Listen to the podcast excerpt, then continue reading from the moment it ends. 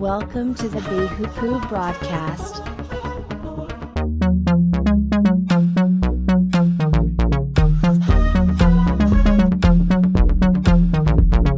Introducing your host, JJ Myers.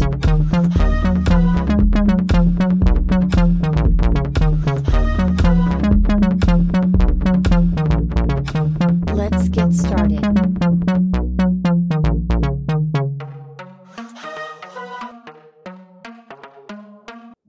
You desire the office of a spiritual leader?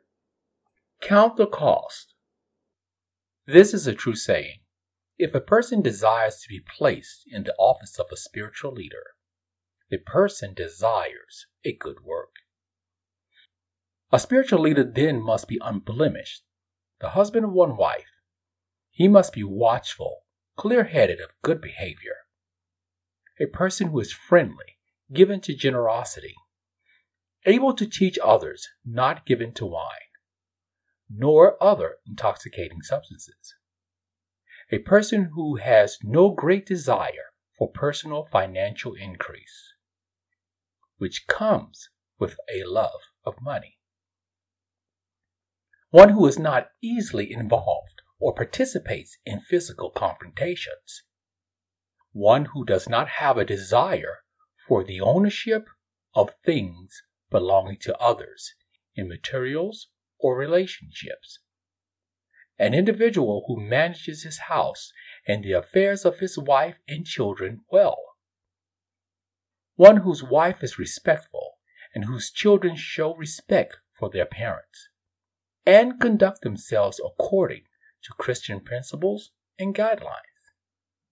So, if an individual cannot manage his own house in this fashion, showing that he is faithful in administering the office of a husband, displaying good stewardship of his own possessions and loved ones, how shall he be able to, in faithfulness, administrate, govern, or control the office of a spiritual leader, displaying good stewardship and care in like manner those individuals of the Church of God. A spiritual leader should not be a person who is incompetent, who has not shown to have displayed the character and stewardship required for the office of a spiritual leader. If you place a person of this type in this office, he will be lifted in pride and will fall into imprisonment of the devil. The individual placed in the office of a spiritual leader must also have a good reputation in the community, in the community of those who are not in the household of faith. If you place a person not of this type of reputation in this office, he will be lifted in pride and will fall into charges, claims, and complaints, and the traps of the devil. Also, deacons must be of good reputation within the church and in the community. Individuals whose language is not of good and evil, being double tongued, not partakers of much wine or other strong drinks and intoxicating substances, not greedy of money, carrying the mystery of the faith in a pure conscience. So, let these individuals who desire the office of a spiritual leader, first meeting the standards of a deacon, be allowed to serve in the office of a deacon.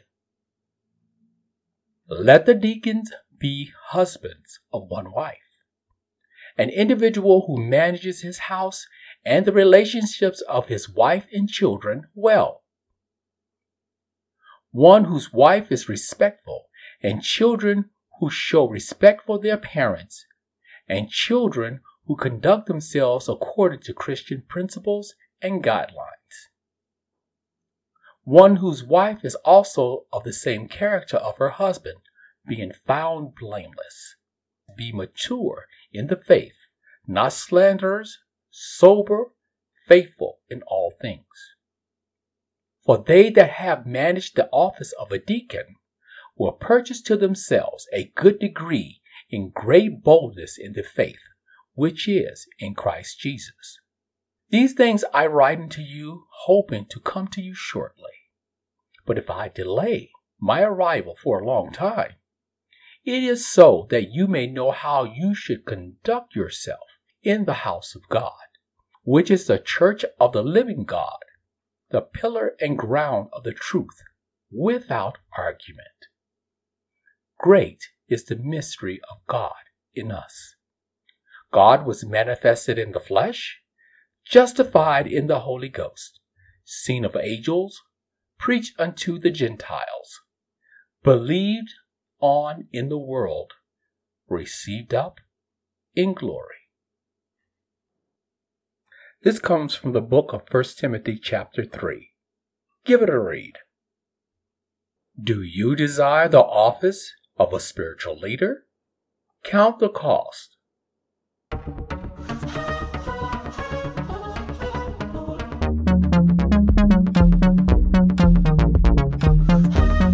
Thank you for joining our broadcast.